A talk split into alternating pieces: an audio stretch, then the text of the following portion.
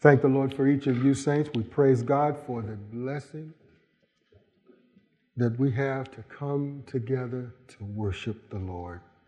And what a joy it is to see each of you gathered here as we are before the Lord's presence today and in the Lord's presence. Today, I want to continue uh, with part two of our message that began on last Sunday.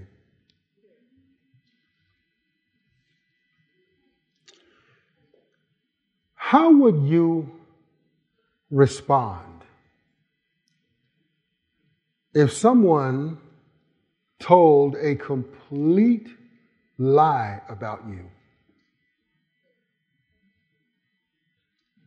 For instance, someone who is jealous of you, your success, your character, jealous of your accomplishments, someone who makes up a false story about you or alleges or even insinuates something false about you.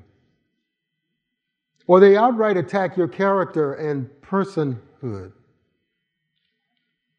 How would you react to such slander? Or maybe I should ask, how did you react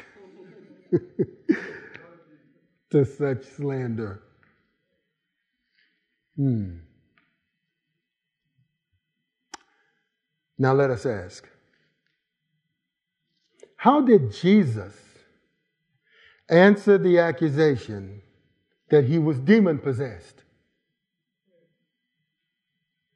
How did Jesus answer the accusation that he was demon possessed?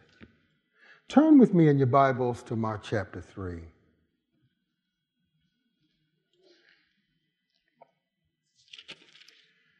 And I want to read our text for us this morning. I'll read along aloud as you read along silently, and I'm reading from the NIV. Then Jesus entered a house, and again a crowd gathered. Verse 20, by the way, of chapter 3, Mark chapter 3. Then Jesus entered a house, and again a crowd gathered, so that he and his disciples were not even able to eat. When his family heard about this, they went to take charge of him, for they said, He is out of his mind. And the teachers of the law who came down from Jerusalem said, he is possessed by Beelzebul. By the prince of demons, he is driving out demons. So Jesus called them over to him and began to speak to them in parables. How can Satan drive out Satan? If a kingdom is divided against itself, that kingdom cannot stand. If a house is divided against itself, that house cannot stand. And if Satan opposes himself and is divided, he cannot stand. His end has come. In fact, no one can enter a strong man's house without first tying him up. Then he can plunder the strong man's house. Truly, I tell you, people can be forgiven all their sins and every slander they utter. But whoever blasphemes against the Holy Spirit will never be forgiven. They are guilty of an eternal sin. He said this because they were saying he has an impure spirit. Then Jesus' mother and brothers arrived. Standing outside, they sent someone in to call him. A crowd was sitting around him and they told him, Your mother and brothers are outside looking for you. Who are my mother and my brothers? He asked. Then he looked at those seated in the circle around him and said, Here are my mother and my brothers. Whoever does God's will is my brother and sister and mother. Hmm. Again, how did Jesus answer the accusations that he was demon possessed. In this case, Jesus confronted his accusers in a manner that would expose the absurdity of their accusation. We just read in Mark chapter 3, verse 23, which says, So Jesus called them over to him and began to speak to them in parables. How can Satan cast out Satan? This accusation by the teachers of the law, the teachers of the law of Moses, by the way, was so absurd that Jesus had to confront them directly. So he summoned them to meet him face to face. Then the scripture tells us that he began to speak to the teachers of the law in parables. Hmm. Now, first thing to notice, he summoned them. he called them to meet him face to face. You know, we should never, as Christian believers, if we are walking in integrity and seeking to honor the Lord, we should never fear people who slander us and people who make false accusations against us. As a matter of fact, look them in the eye and then see what they say. Look them in the eye. Your integrity, by God's grace, will stand with you. Say what you said to my face. If you really believe it's true. If you say it's true, don't throw rocks and then run and hide. Face me. My integrity stands. Let's see if you have any. He summoned them to meet him face to face. Then the scripture tells us that he began to speak to them in parables. Why parables? Because they were outsiders, not insiders. Whenever Jesus spoke to outsiders, he used stories or illustrations from everyday life, parables. Early on in his encounters with the Jewish leaders, Jesus spoke to them in plain, direct statements designed to help them understand what he was doing. For example, in Mark chapter 2, verses 6 to 12, Jesus responded to the Jewish leaders who accused him of blasphemy with a demonstration of his power to forgive sins. But now, they have gone beyond accusations of blasphemy by accusing Jesus of being demon possessed and demon empowered. In other words, they went off the deep end. with their accusations.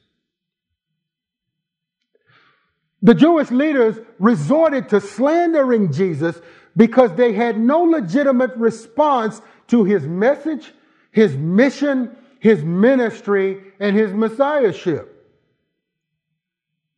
Now, Jesus no longer responds to them in the way he previously responded. He now speaks to them in parables because they have shown that they are unwilling to listen to him. Instead, they only want to oppose. Have you ever known anybody like this? They don't want to listen. They just want to oppose. That's what they want to do.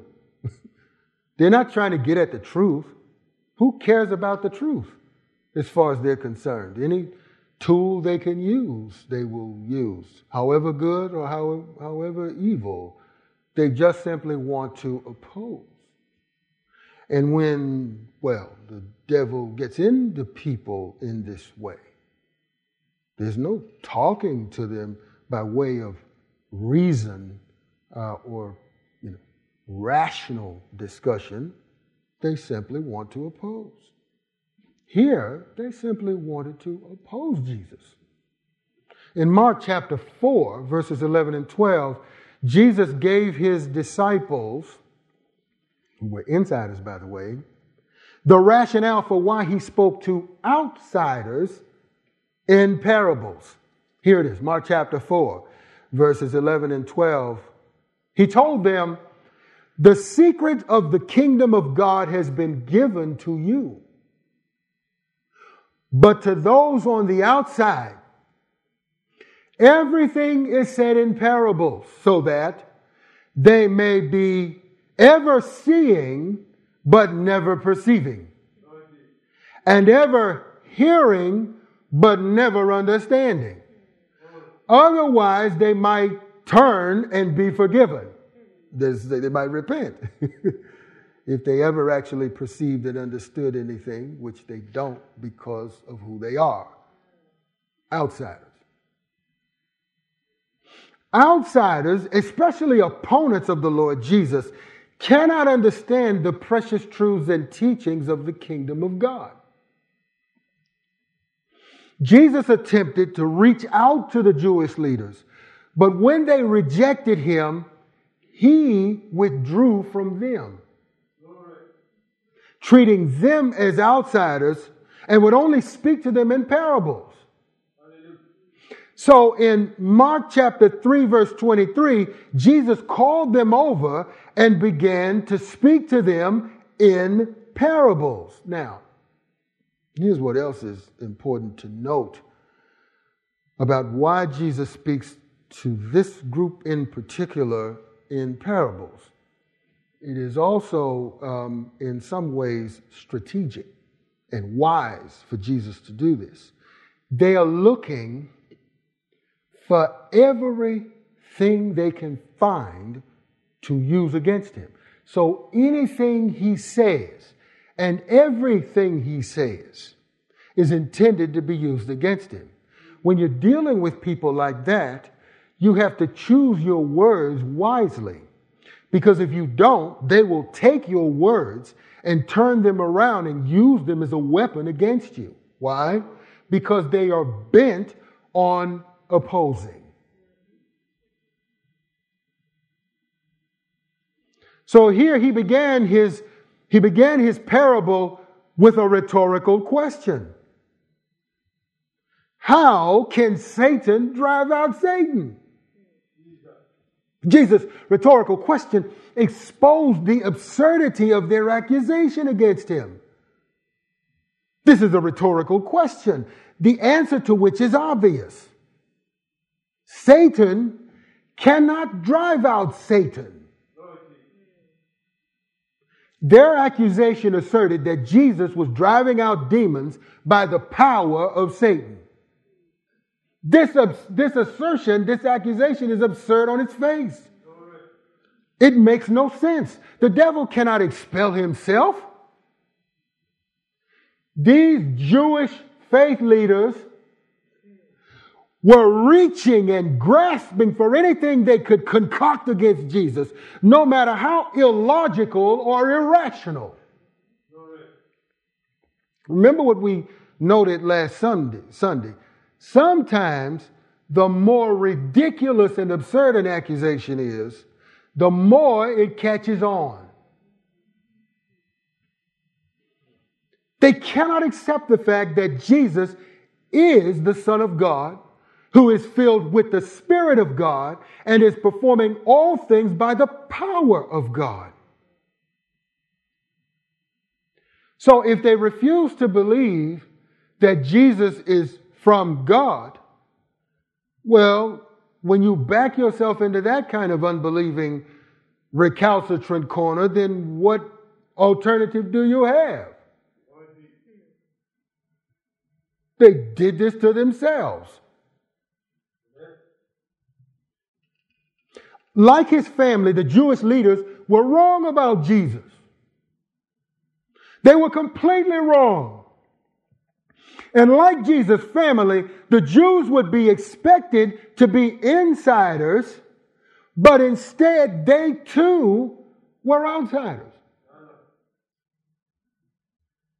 Talking about people who claim to know God, who know the Bible extraordinarily well, as we pointed out last week about the teachers of the law, who were also known as the, you know, the scribes the scribes and the teachers of the law um, were a part of those groups who were scholars of the scriptures. They, they knew the Bible better than anybody else did. They knew the commands, they knew the commandments, they knew the rules, the laws, they understood the history of them. They knew where everything was in the Bible before there were ever any such things as chapters and verses.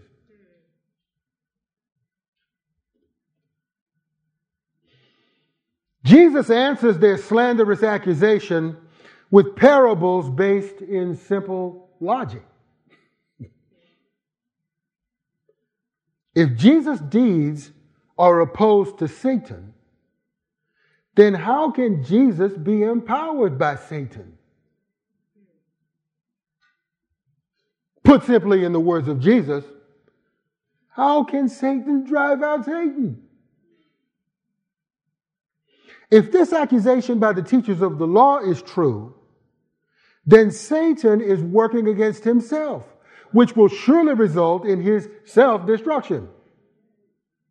While the family accused Jesus of insanity, it was actually these scribes and teachers of the law who were pushing insanity. This is craziness. In verses 24 to 26, Jesus illustrated his rhetorical question with what I would call three hypothetical parables.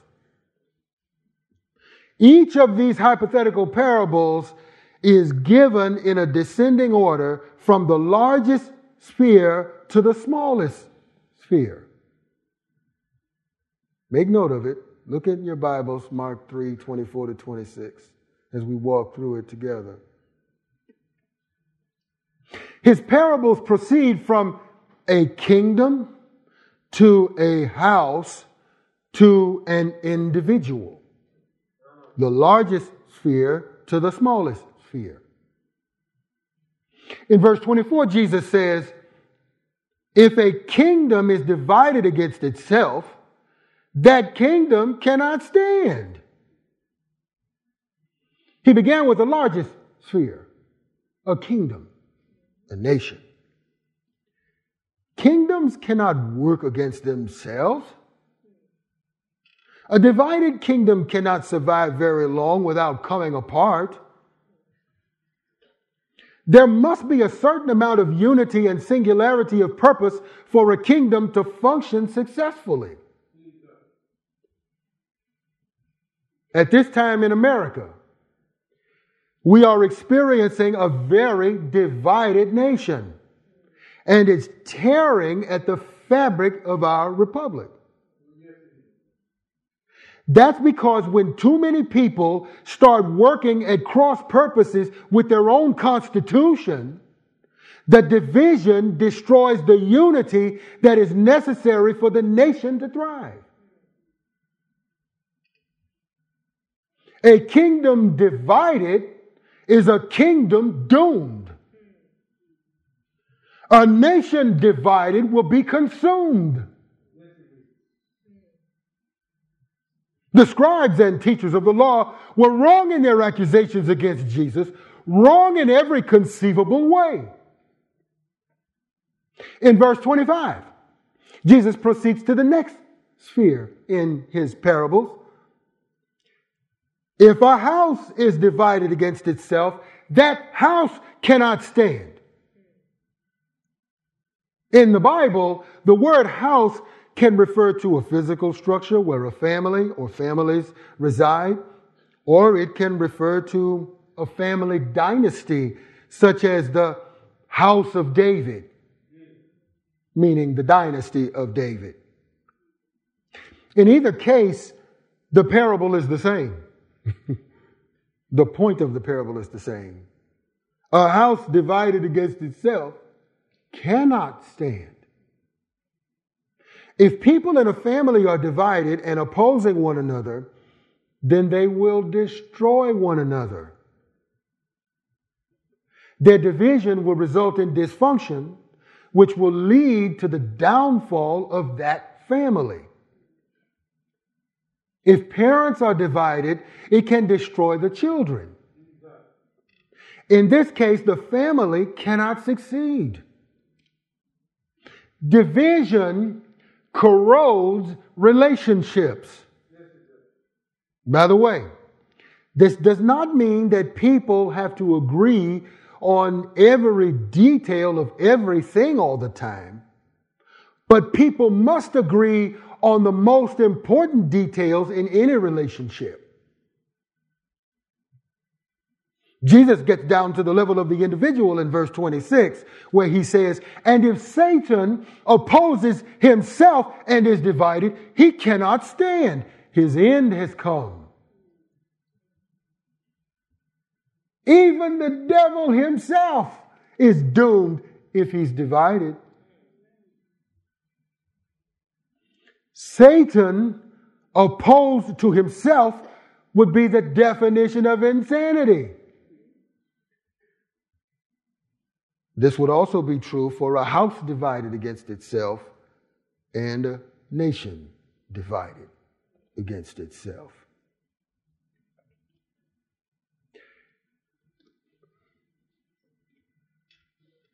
You ever wonder, Christians, about the roots of the present insanity in our society?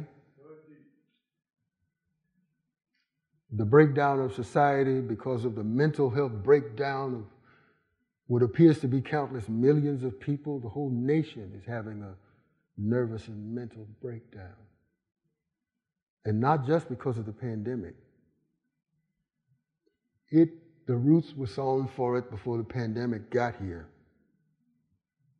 The pandemic just pulled the covers off of everybody.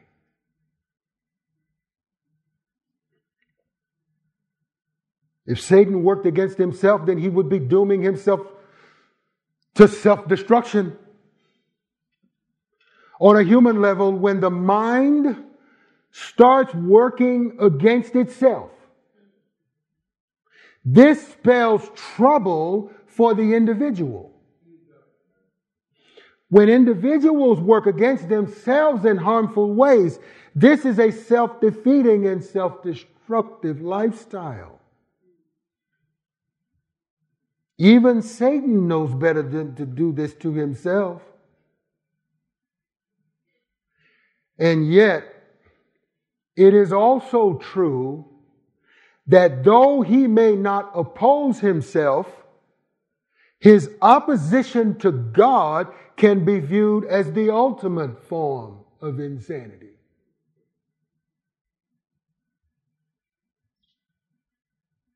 Next. Jesus gives a fourth parable in verse 27, which illustrates his overthrowing of Satan.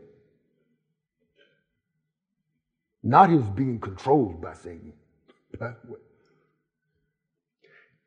Verse 27.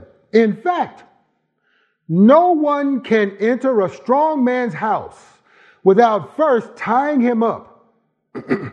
then he can plunder the strong man's house.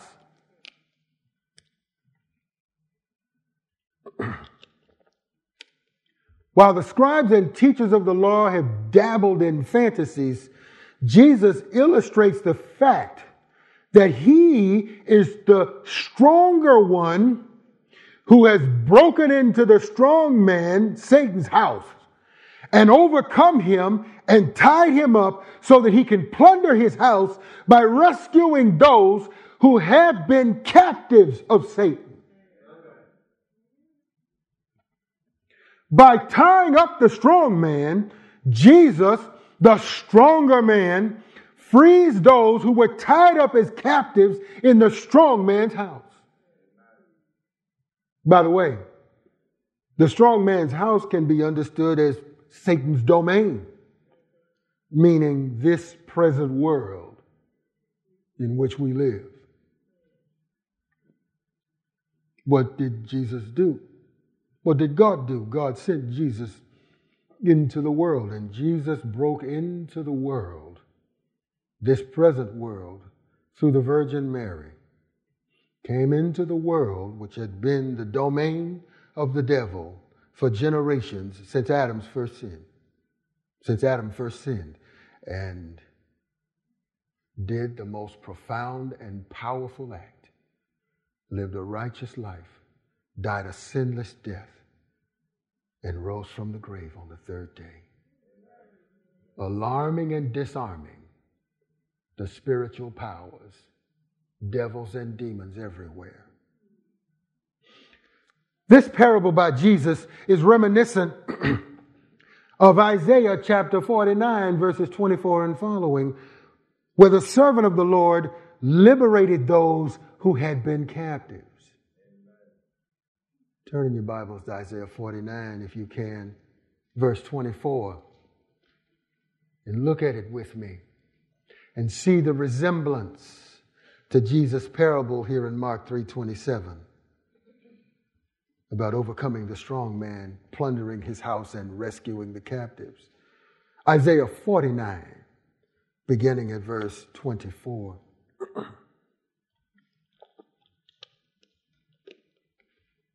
the servant of the Lord liberates the captives. Verse 24. Can plunder be taken from warriors or captives rescued from the fierce?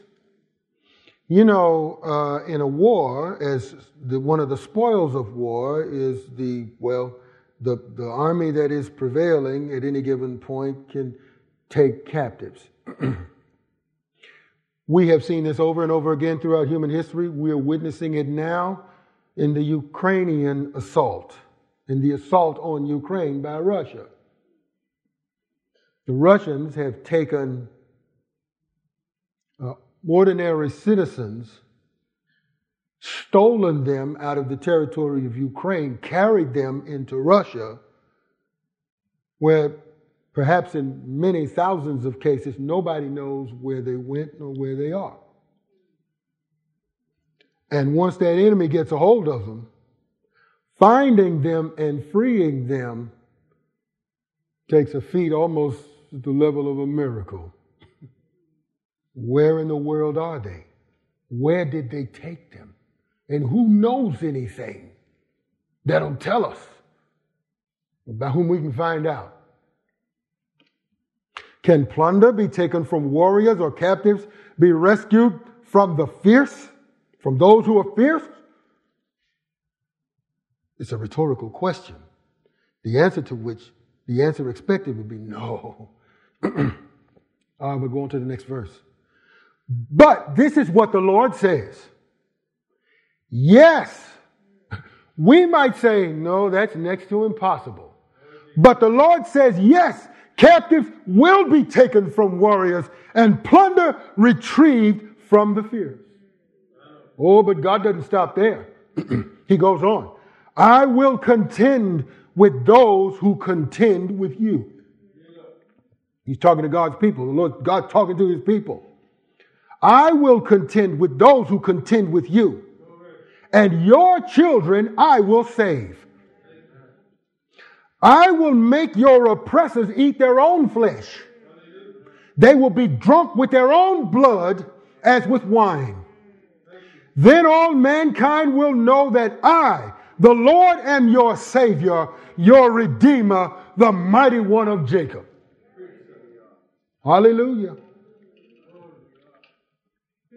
Jesus overcomes the strong man and plunders his house by taking his captives and freeing them from the devil's domain.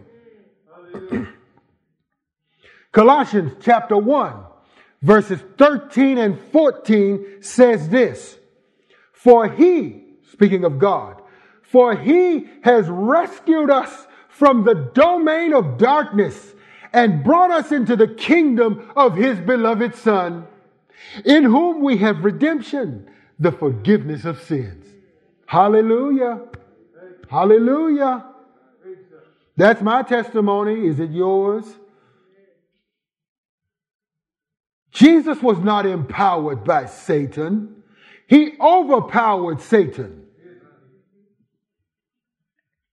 By the way, the first example of Jesus overpowering Satan in the Gospel of Mark is found in Mark chapter 1, verses 21 through 28, where Jesus, by his own power, expelled a demon from a demon possessed man in the synagogue in Capernaum.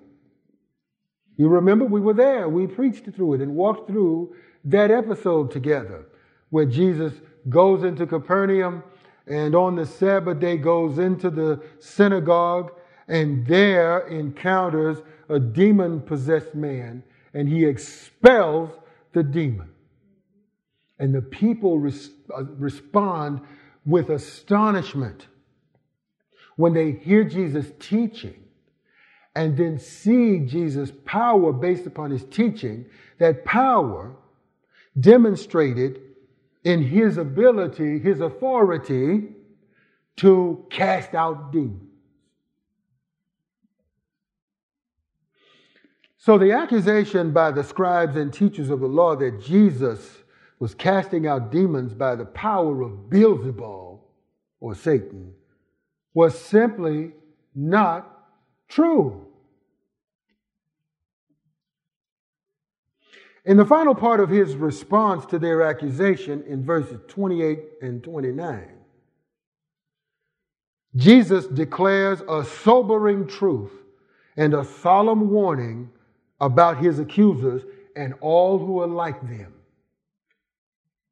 He says, verse 28, Truly I tell you, people can be forgiven all their sins and every slander they utter but whoever blasphemes against the Holy Spirit will never be forgiven. They are guilty of an eternal sin. I am sure that many of us have grappled over this verse whenever we have read it or heard it read. Okay, so let's walk together through this. He has ended his parables and now gives concluding judgment about his accusers, the scribes and the teachers of the law. His words, truly I tell you, here in verse 28, begins a solemn pronouncement on the seriousness of the accusations made against him. Jesus always speaks the truth. But when he uses this solemn pronouncement, truly I tell you, what follows is a serious warning or a serious admonition to those who need to hear what he says. He begins, People can be forgiven all their sins and every slander they utter. Hmm. Wow. How about that for the the universality, if you will, of forgiveness. Not universalism, okay, uh, the false doctrine that all people will eventually be saved. No, no, no, no. The universality of forgiveness. Forgiveness is available to everybody. All sins are capable of being forgiven. Forgiveness is available for all manner of sins. This is good news. This is good news at the heart of the gospel. This is good news at the heart of the gospel that forgiveness is available to all with repentance and faith. But there is, well, there is an exception. And Jesus' opponents here are guilty of it. Verse 29 says, but whoever blasphemes against the Holy Spirit will never be forgiven, they are guilty of an eternal sin. Mm. Every kind of sin, slander, and blasphemy can be forgiven except blasphemy against the Holy Spirit. This is often referred to as the unpardonable sin. So in verse 28, Jesus gives the universal possibility of forgiveness. And in verse 29, he gives the one exception to it blasphemy against the Holy Spirit. Hmm. Jesus makes his statement here in verses 28 and 29 in the form of an ancient Semitic expression. So listen carefully. The greater the first statement in verse 28, that all manner of sins can be forgiven, the more forceful the exception in verse 29, that whoever blasphemes against the Holy Spirit cannot be forgiven. Bob Stein writes, and I quote, as powerful as the statement on universal forgiveness is, in verse 28, the exception in verse 29 receives even greater emphasis. Another commentator writes, and I quote, the sin against the Holy Spirit is one of the most disturbing statements of Jesus in the Gospels. End quote. What does Jesus mean by this statement? Everything Jesus said and did was by the power of God, the Holy Spirit. Think about this. Everything Jesus said and did was by the power of God, the Holy Spirit. The scribes and teachers of the law attributed the work of the Holy Spirit in the life and ministry of Jesus to the devil instead of to God. They said the work of God by the Son of God was not from God, but from the devil.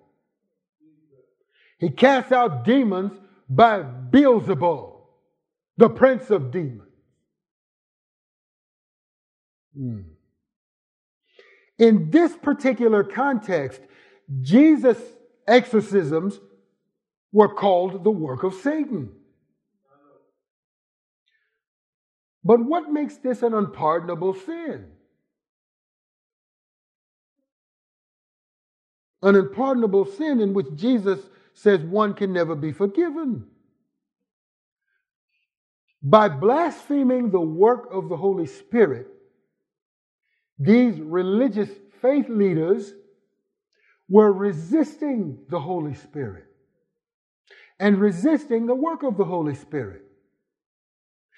Since salvation comes through the work of the Holy Spirit in repentance and faith, their rejection of the Holy Spirit made salvation impossible for them. Think about it. Without the work of the Holy Spirit, repentance and faith are impossible. People don't have repentance and faith without the work of the Holy Spirit. People can't repent and trust Christ on their own in the energy of their own sinful flesh. Their sin nature will not repent and believe.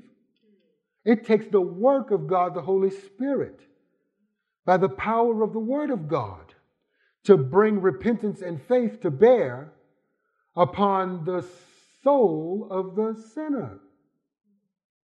So without the work of the Holy Spirit and the Word of God, repentance and faith are impossible.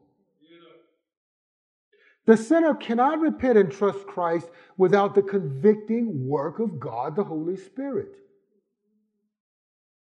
If you wrongly attribute the work of the Holy Spirit to Satan, then you cannot come to repentance and faith in Christ. This is what Jesus means and why he declares blasphemy against the Holy Spirit an eternal sin for which there is no forgiveness. There's no forgiveness because you don't want any forgiveness, because you don't think you need any forgiveness. They didn't think they needed any forgiveness, so they didn't think they needed to repent of anything. In their minds, Jesus was the devil.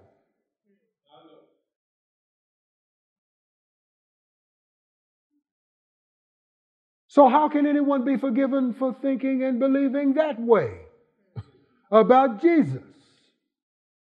And calling the work of God, the Holy Spirit, the work of the devil. There is no possibility of repentance and faith. Therefore, there can be no forgiveness. That's why whoever blasphemes against the Holy Spirit has committed an eternal sin.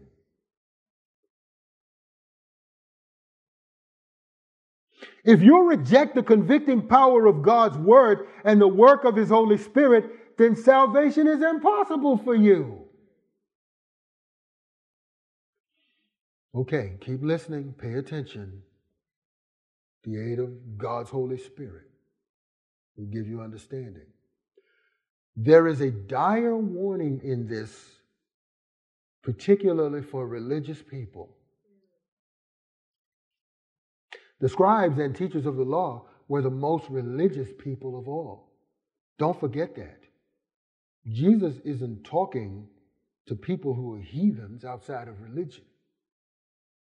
Jesus is talking to people who know the Bible, claim to know God, and who are in church, well, in the temple every Sabbath. They would never miss. Mm. The scribes and the teachers of the law were the most religious people of all, and yet their pride and self righteousness caused them to call the work of God's Son and God's Spirit evil. This is a sober reminder of the dangers of sinful pride and self righteousness. Okay, listen. Now, if you are concerned about whether you might have considered, committed the unpardonable sin, this means that you have not done so. Are you listening? Why? Because the fact that you are concerned about it suggests the potential for repentance in your heart it means you have not rejected the work of God's Holy Spirit in convicting us of our sin. It means you desire to be in right standing with God, and therefore you are not like the religious faith leaders of Jesus' day who rejected Christ and any possibility of the Holy Spirit's work in repentance and faith. You're trying to figure out and make sure that you repent in case you may have inadvertently or ignorantly blasphemed against the Holy Spirit.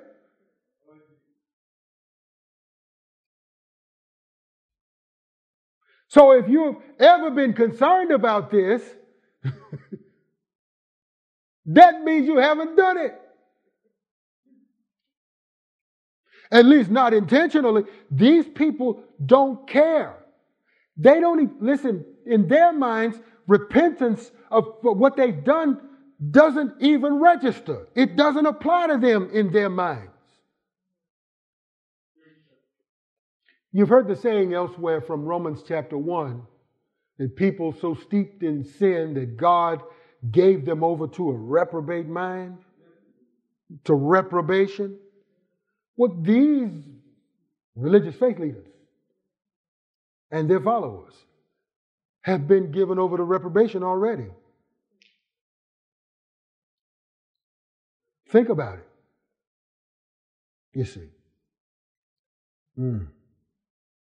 When you seek the Lord for forgiveness of your sin, God will respond to you with His amazing grace.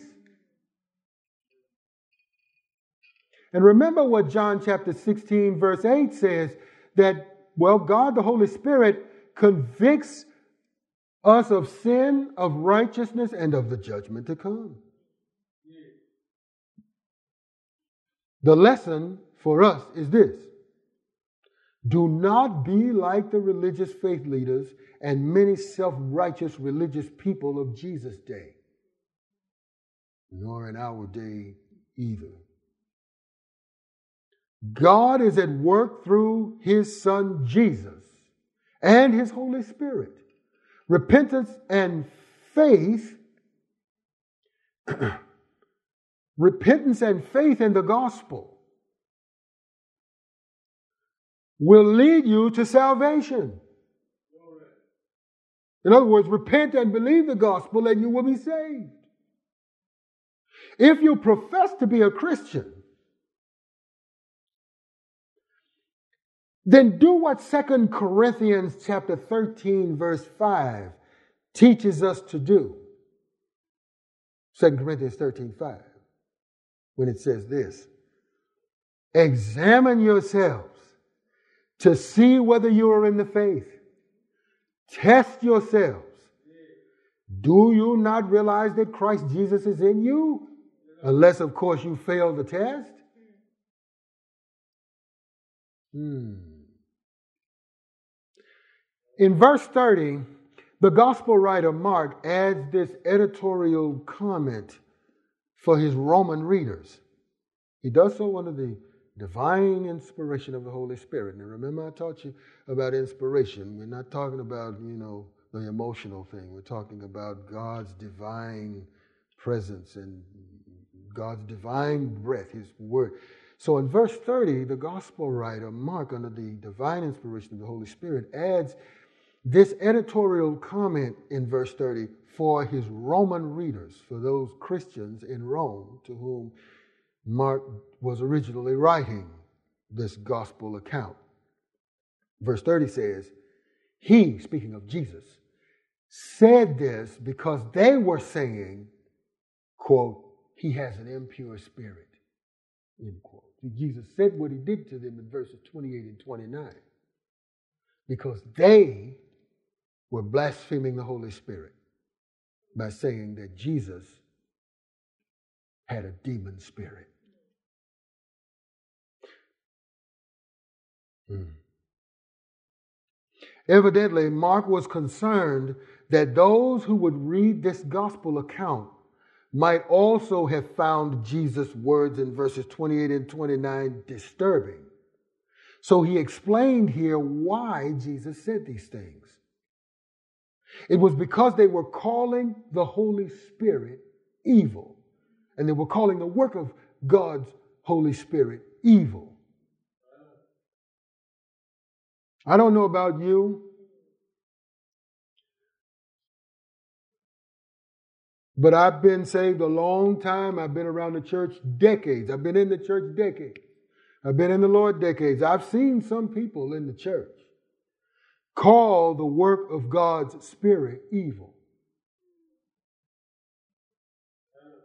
God's Spirit working through the faithful preaching and teaching and practicing of God's word, and some people who wrongly oppose the preacher, attributing the work of the word and the spirit of God to the devil instead. This is a grievous sin in the sight of God. Let us guard our attitudes and our hearts. A warning to the wise is sufficient. Now it is time for us to return to Jesus' family.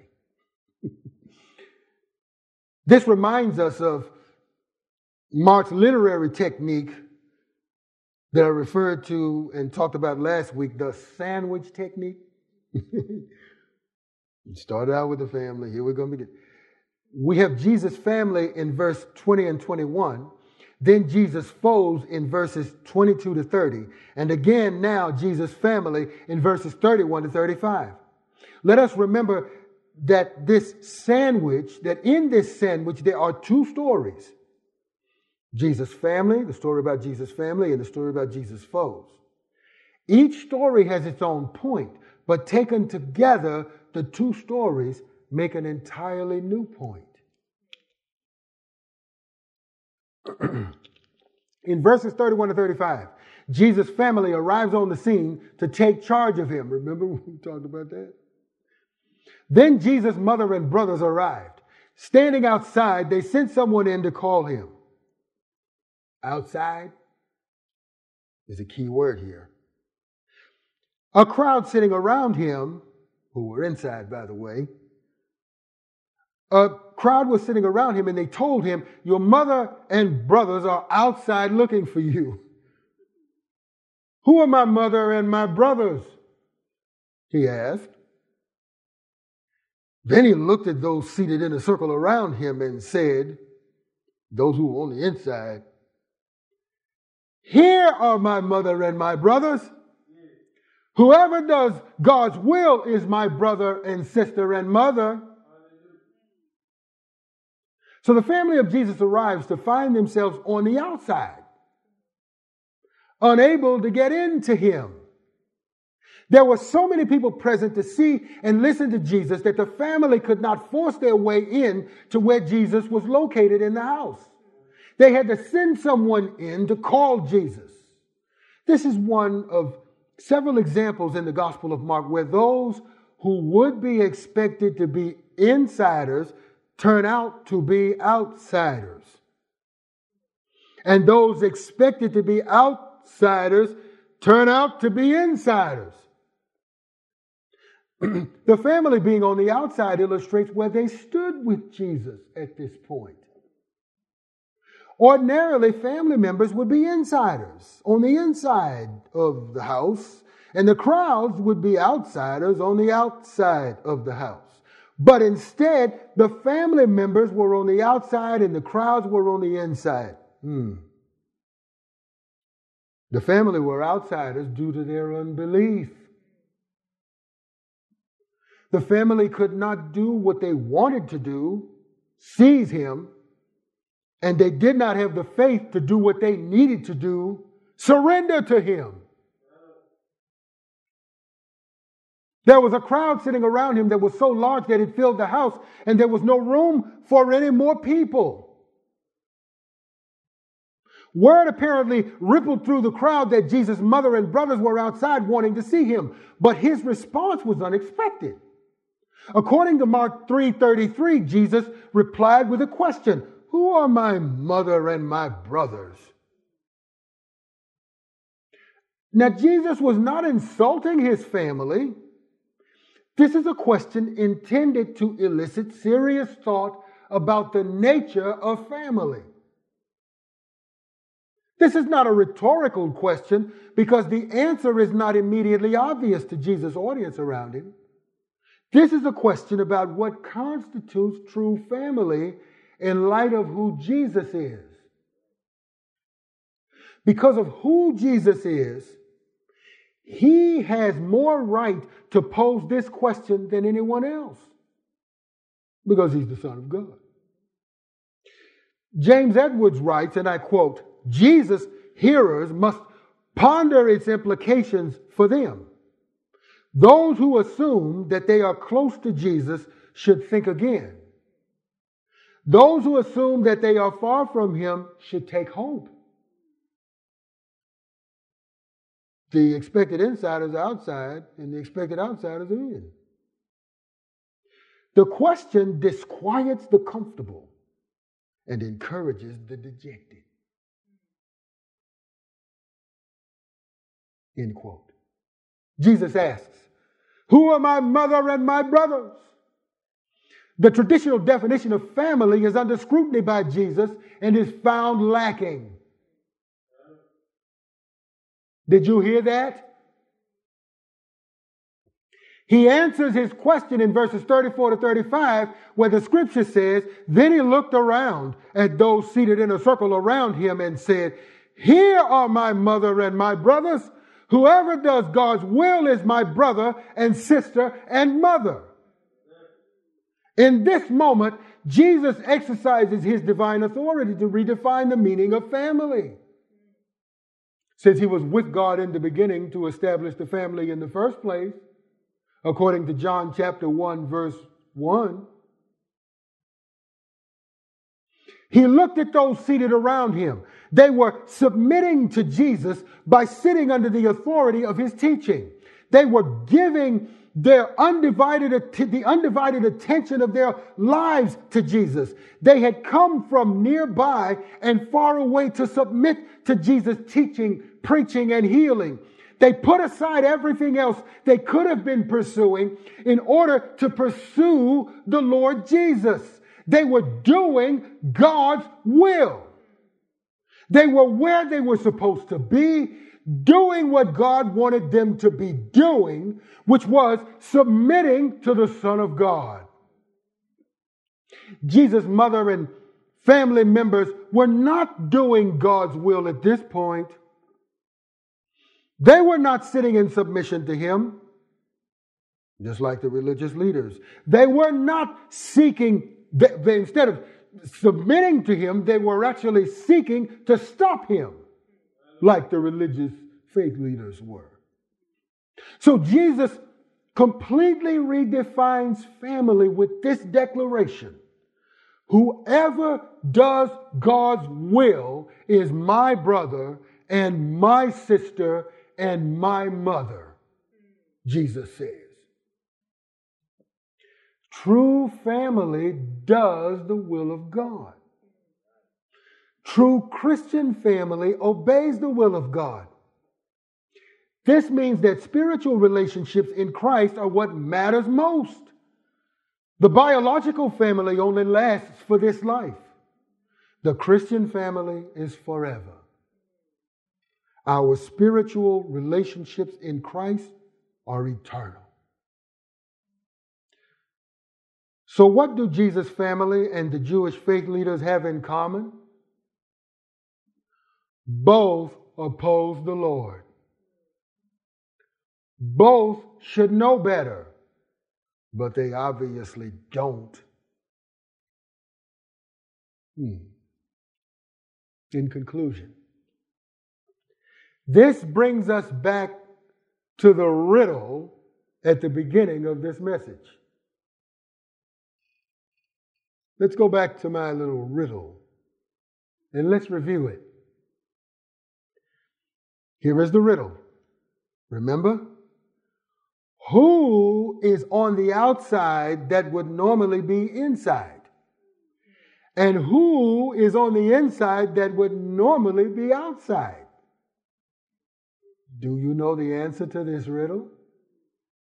If you've been listening, then you know that both Jesus' family and the Jewish faith leaders ought to be insiders with Jesus. But the fact is, both the family and the Jewish faith leaders are foes of Jesus and therefore outsiders. We would normally expect those closest to Jesus in kinship uh, that they would be insiders, but they were not.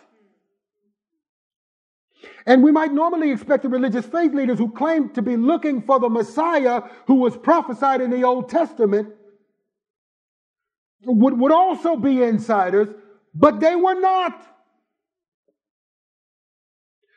The gospel often reveals the unexpected. Jesus was the unexpected Messiah. Jesus of Nazareth was not the Messiah they were looking for. His 12 disciples were the unexpected leaders of his movement, the church. The church is the unexpected people of God. So often, those we expect God to use are not the ones he uses. God often chooses those not expected to be chosen.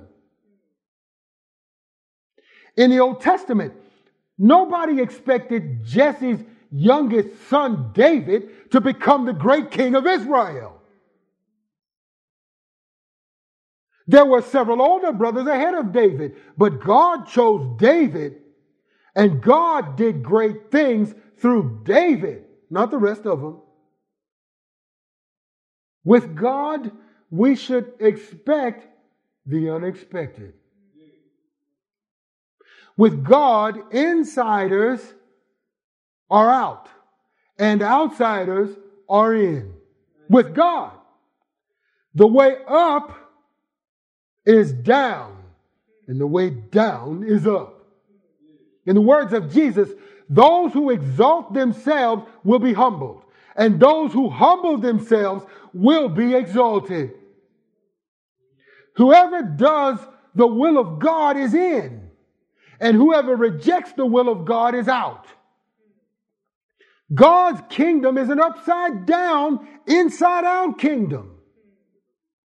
God's values are higher than our values. He says in Isaiah chapter 55, My ways are higher than your ways, and my thoughts are higher than your thoughts. Also, scripture in Romans chapter 1, verses 26 and following. Turn to it if you could quickly. Romans chapter 1, beginning at verse 26, says it this way. Romans 1:26 and following. Brothers and sisters,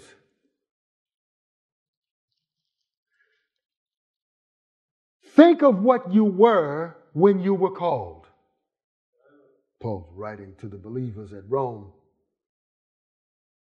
Brothers and sisters, think of what you were when you were called.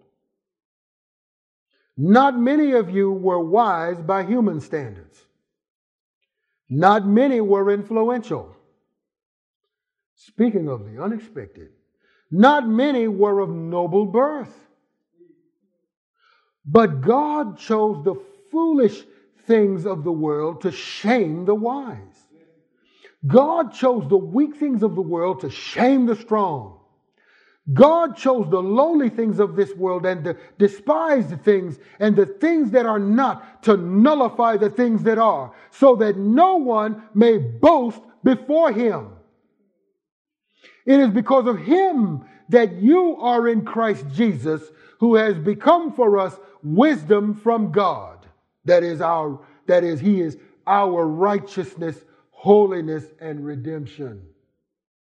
Therefore, as it is written, let the one who boasts boast in the Lord. Think about it. You were not supposed to be chosen. Were you? You were not the chosen one in the eyes of the world. Maybe one of your siblings was the chosen one. Yet they're still lost without God without hope in the world. And here you are saved. And in the presence and the grace and the favor of God. You see, the gospel brings the unexpected. For God does the unexpected. In conclusion, where do you stand with the Lord today? Are you inside or outside of Christ? Think about it. Do you know?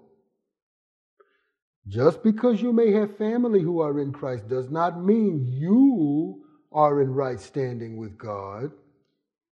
And just because you may consider yourself religious does not necessarily mean you are right with the Lord. Have you repented and believed in the gospel of God? Let us pray. Our Heavenly Father, we thank you for the upside down, inside out, unexpected nature of the biblical gospel. We thank you for your grace in choosing those of us who were never expected to be chosen. We thank you, O God, for so great a salvation. Lord, we pray now for those under the sound of my voice who have heard the word preached today from you, O Lord, we pray for the salvation of sinners. Perhaps those who were not expecting to encounter God's grace today. But God, who is the God of the unexpected, has broken into the strong man's stronghold, tied him up, and is liberating those who have been captivated by the devil. Father, we pray right now that you will save those who have been captives of the devil.